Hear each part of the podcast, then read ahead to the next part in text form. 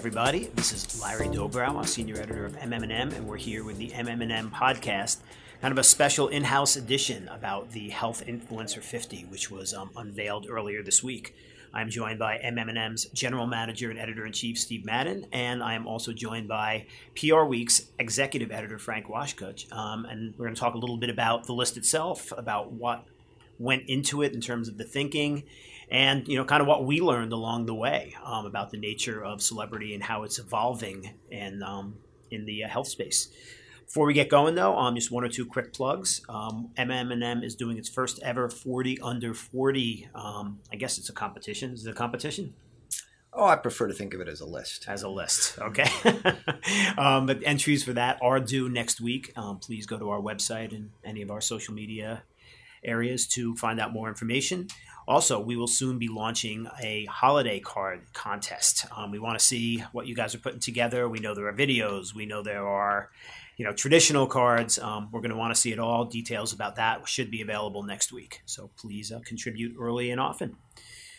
So let's talk uh, Health Influencer 50. Um, Steve, this is the first HI 50 that you've contributed to. Um, give us your take on having done this, having basically talked about the people that we were going to put in, some of the candidates that we did settle on, some of the candidates we rejected.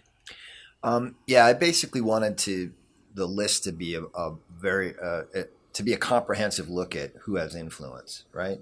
Um, you know, 20 years ago, maybe even 10 years ago, that list would have been much more narrowly defined to people who uh, who draw paychecks from the health industry, health or healthcare industry in some way.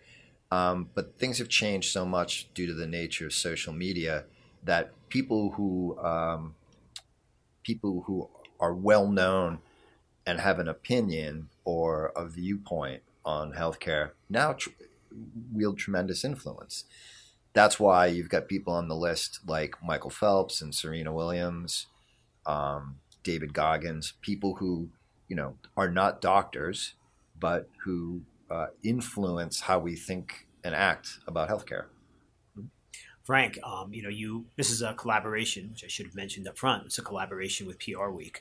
Um, the list includes a bunch of people that are extremely effective communicators. How, how, do you think that plays into the influence equation? Can you be an effective influencer without being skilled at communicating, especially in the social media era? Yeah, I think you can, but I, I think it depends how authentic you are and that you have a certain, you know, verification from the audience. You know, um, when, when Michael Phelps talks about um, you know his, his, struggles with wellness and his struggles with uh, with mental health. Um, he's coming he's coming at this from a very authentic viewpoint and the audience takes it very seriously and i think they take it especially more seriously because um, you know he's from this macho background in swimming and athletics and and i think people realize it probably was was a bit difficult for him to you know step out of his shell and really talk about these kind of things publicly. So I think if uh, if an athlete or an actor or what, whatever the case is tends to talk about these things authentically, then I think it works, and I think that they are a valuable and effective communicator. You know, it's interesting when we were we also wrote a story in the issue about the changing nature of celebrity influence. I mean, at this point, are some of the celebrity health influencers known as much for their advocacy around health issues? You know, whether it's Selma mm. Blair and MS Michael Phelps and um, mental health. Are they known as much for that as they are for their you know previous achievements as entertainers, as athletes, or as anything else? You know, it's funny in that um, with Michael J. Fox, I bet to a younger generation, he's probably known more for his advocacy on Parkinson's disease than he is actually for being an actor you know, and uh, you know where you or I might think of him just as Michael J. Fox from from Alex Back to Keaton, the Future, yeah. yeah, or Alex Keaton, yeah. Um, but I, I, think a younger generation might know him more as a, as an advocate and, and somebody who who suffers from Parkinson's disease. So. Um, yeah, I mean, it, the non-traditional background is is really interesting, and it definitely gives these folks a bigger microphone to use. It's an interesting point, but I don't think that anybody is going to think of um, Michael Phelps first and foremost for his his work on uh, mental health uh, as as important as it is. I think the reason he gets the chance to speak about mental health is that is because of the work that he did in the pool. Mm-hmm. Yeah. Um, some of the other influencers on the list, um, you know, someone like Kevin Hart. You know, he's an, he's somebody that obviously had a pretty big health setback in the time between when we were going to name him to the list and when the list actually came out. Um, how, how do we sort of square that? You know, the fact that you know, right, he's known for his you know humor, his entertainment, his stand up, you know, movies, everything first and foremost. He comes out as one of the really good advocates of, of health and fitness. He also is gets dragged down with some of the comments he made, you know, ten years ago. How, how do you kind of take all of this together? I mean, is it just the fact that he's so authentic that's going to land him on this, or is it the fact that all of this is coming together in one thing and people are accepting him for the good and for the bad? I think I look at it and I just think like this is life in the internet age. It's like uh, you get the good, the bad, the ugly, and you you have to just take the whole thing on balance, right? Um, you know, it's like trying to find a political candidate who doesn't have any skeletons in the closet, hmm. uh, however broadly def- you define skeletons, right? Um, I'm not saying that I'm uh, condoning anything that Kevin Hart had said, but in explaining the phenomenon, he still, despite the the stuff that he said, he still has an audience who follows him because he's a funny guy, um, and you know actually you know works out a lot and has an opinion about how to work out. You know, he's not a trainer, right? But he certainly inspires people to um, to live a healthier lifestyle. Uh, we've got two two guys on the list: David Goggins and Jocko Willink, former Navy SEALs, who have huge audiences. Um, and they espouse a very um,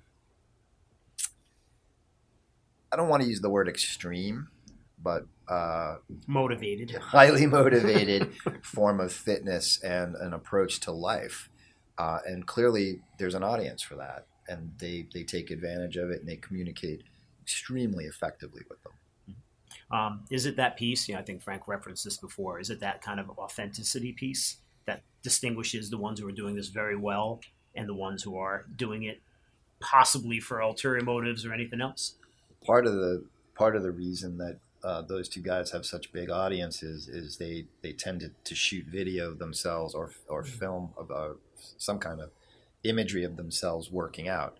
Uh, Willink always posts a photo uh, of his watch, the time of day that he worked out. It's never later than like 4:35 a.m and Goggins uh, is a master of running with one hand, uh, you know, pumping with one hand and holding a camera with the other to record his his runs. So they're very authentic, um, and they look it and they act it. They're they're walking the walk.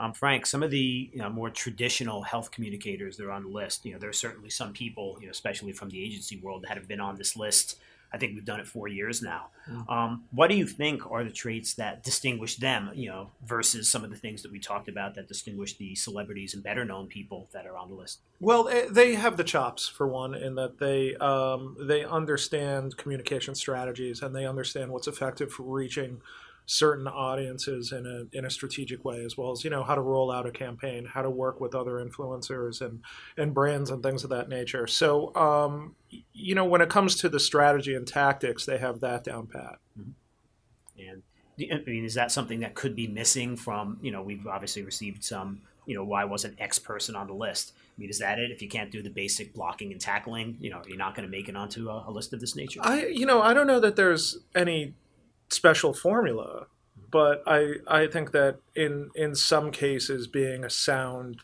marketer, being a sound communications professional definitely helps. Um, you know, with with the other folks that are celebrities or that already have these huge audiences, I think that it's a little bit different.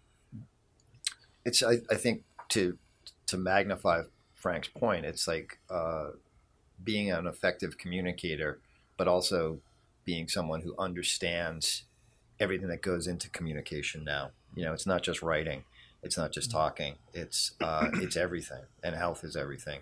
So these two things have con- converged in a way that's really affected uh, agency structure and life.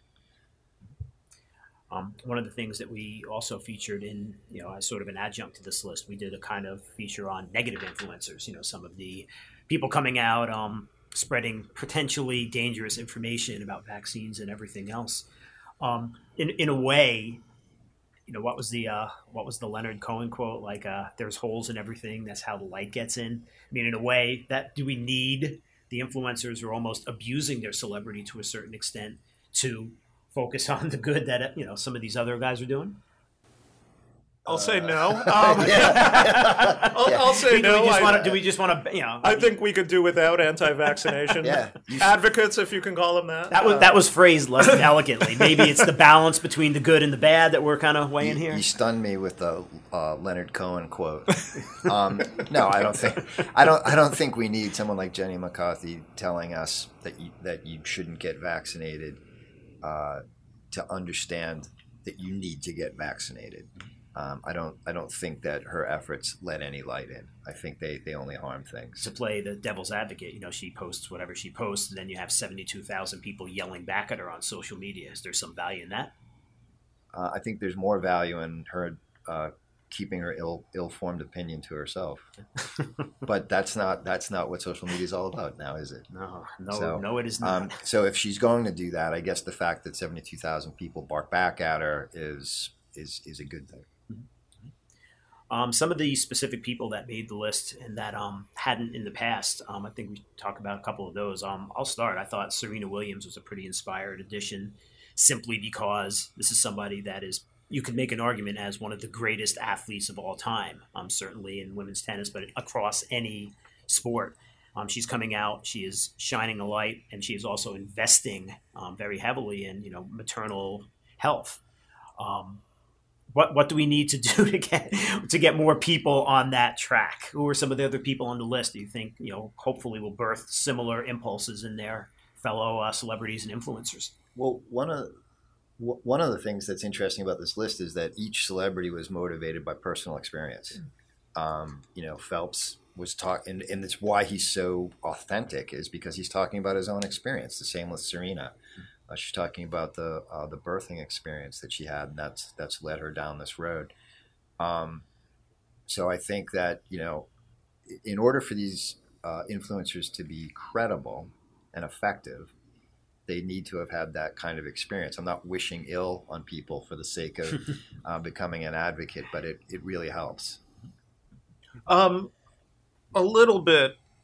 I'm sidestepping your question a little bit, but um, to take somebody from the communications world as an example, who I don't believe was on the list last year, when we look at, at Catherine Metcalf from CVS Health, um, this is somebody who's working for a company that acquired a health insurance company in the past year with uh, CVS Health buying Aetna, and you know it, it's a company that when you look at the technological investments it's made and and things like that, it's really shaping how healthcare is going to look in the future. I mean, a lot of people still think of it as a pharmacy, yeah, but it's it's doing so much more than that. It's so much bigger of a company than that now. So I, this is somebody who's really on the front lines of, you know, what uh, how are people going to get treated in the coming years? Not even touching the politics of it, not even touching that, but it's um, uh, she's really shaping what healthcare is going to look like in the next five, ten years. I'm looking forward to the next um, Health Influencer 50. Um, where are we going to see you know people jump jumping in, adding in? Are we going to see more of the celebrities that we've spoken about? Are we going to see more of the agency voices and communications voices that have traditionally been uh, been on this list? I mean, or is it just we're 12 months away, anything can happen, and you know, in a presidential year, it probably will. Yes.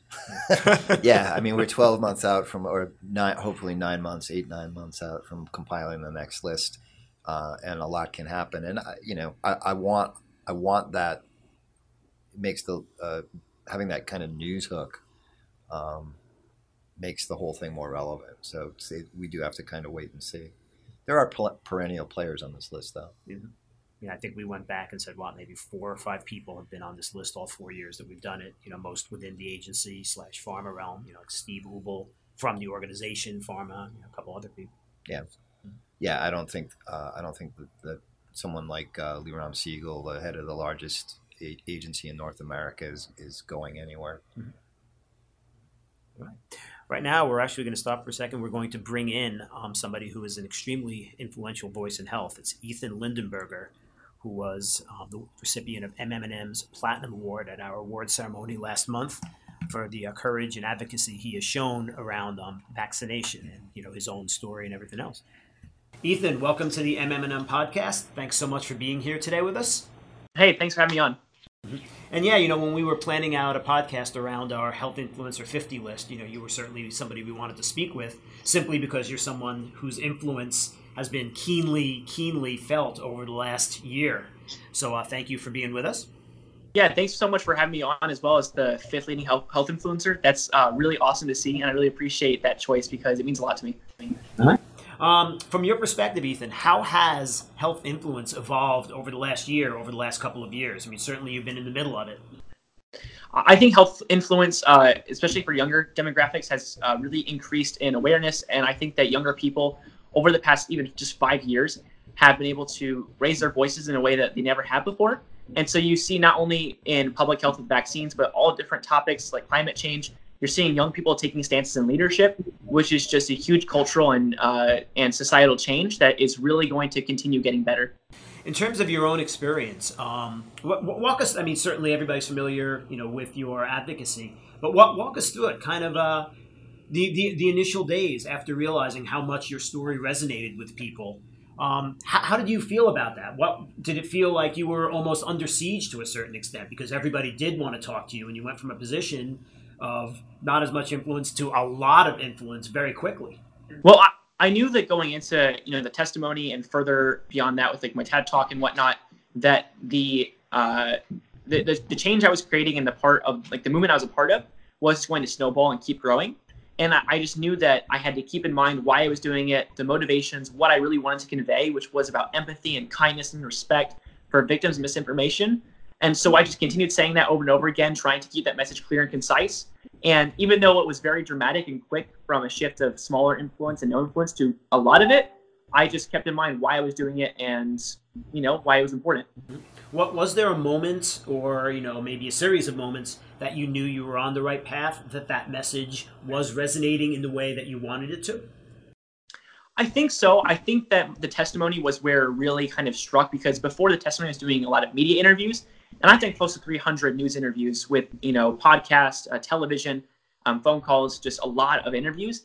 And those you don't really see the impact of because you just hope people latch onto it and understand your ideas. But when it came to the testimony, it was a really clear uh, conference, and the media was reporting on it, saying this is what Lindenberger said, this is what he wanted to convey, and it was very clear exactly what I wanted it to be.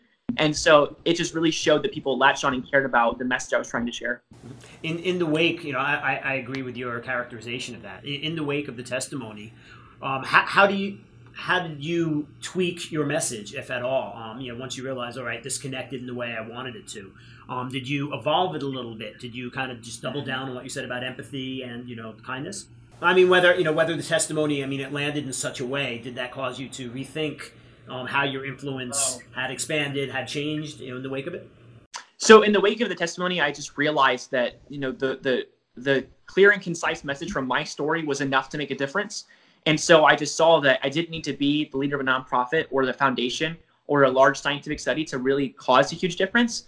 And if I just focus on what I've experienced and who I am and keep that in the forefront and the priority, um, that really just impacted me in a great way to say, like, this is enough. And I can keep doing this and keep speaking to who I am to just keep making difference. Um, along those lines, I think you kind of just answered my next question. But um, you know, what were for you the most important learnings along the way? You know, um, you know, a while after you know you became such an influential figure. Um, looking back on it now, you know, what were the things, the biggest takeaways that you have that you would suggest to anybody else who's in a similar situation? That hey, you know, here are the things that uh, you know are going to come out of this for you. The the big takeaways I, I kind of gained from the advocacy I was doing and the, and the influence I had was just that my message was clear and concise, and it came from a personal decision to advocate for truth. And anyone can do that. It doesn't require you to lead a nonprofit, start a foundation.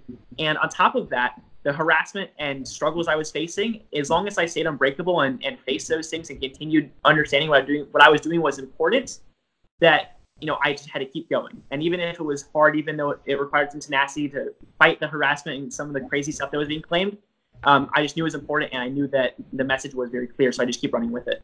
And so just a message of, of anyone can do it, and it, it's hard, but just keep going you know, this is a little bit off the uh, topic of influence, but you know, some of the way you dealt with that harassment. You know, you didn't get into these detailed, huge arguments and yeah. you know, throwing out study and this and that and everything else. Um, I mean, could, could a lot of other people learn a little bit from that strategy of basically like you can engage in a way that's not argumentative, in a way that's not going to rile you up personally?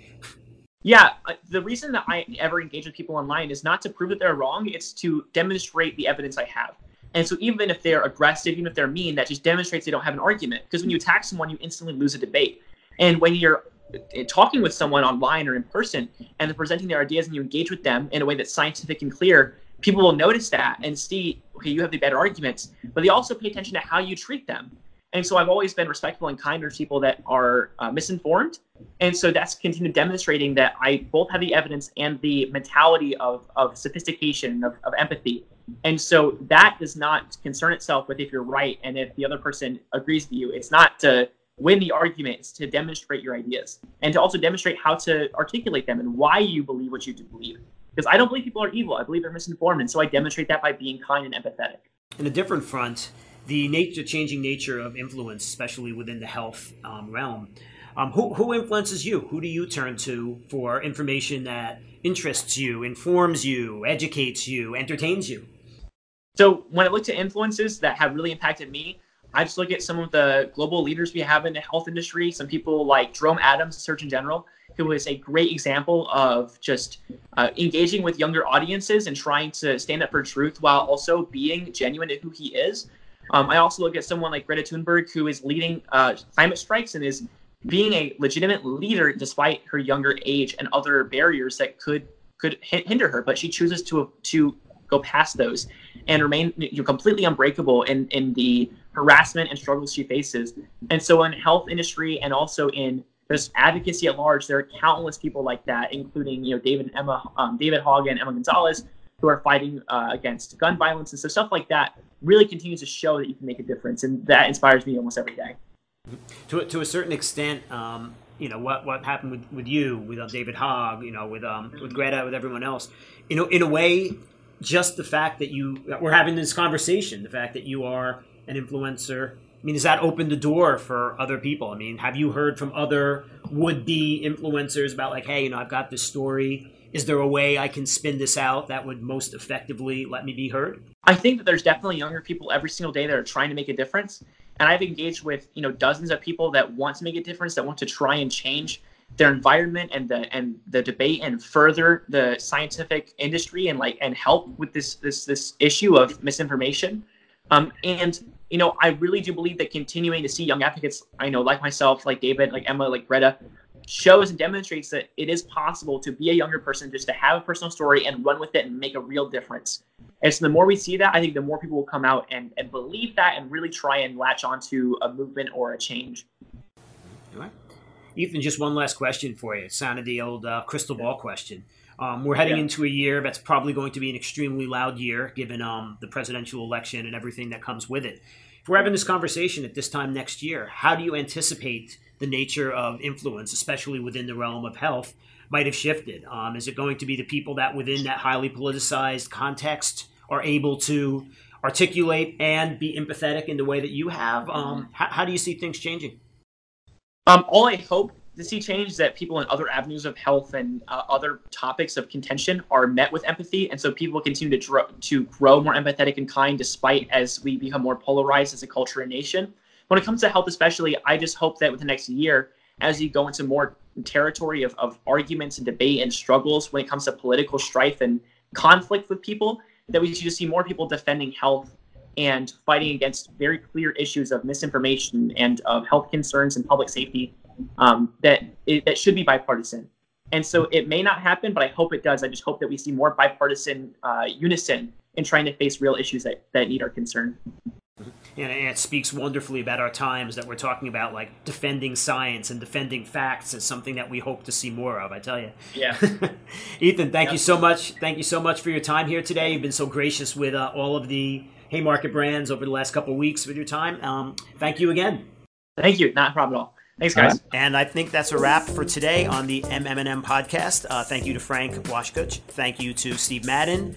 Um, thank you to you for listening. Um, we will be back next week. Take care.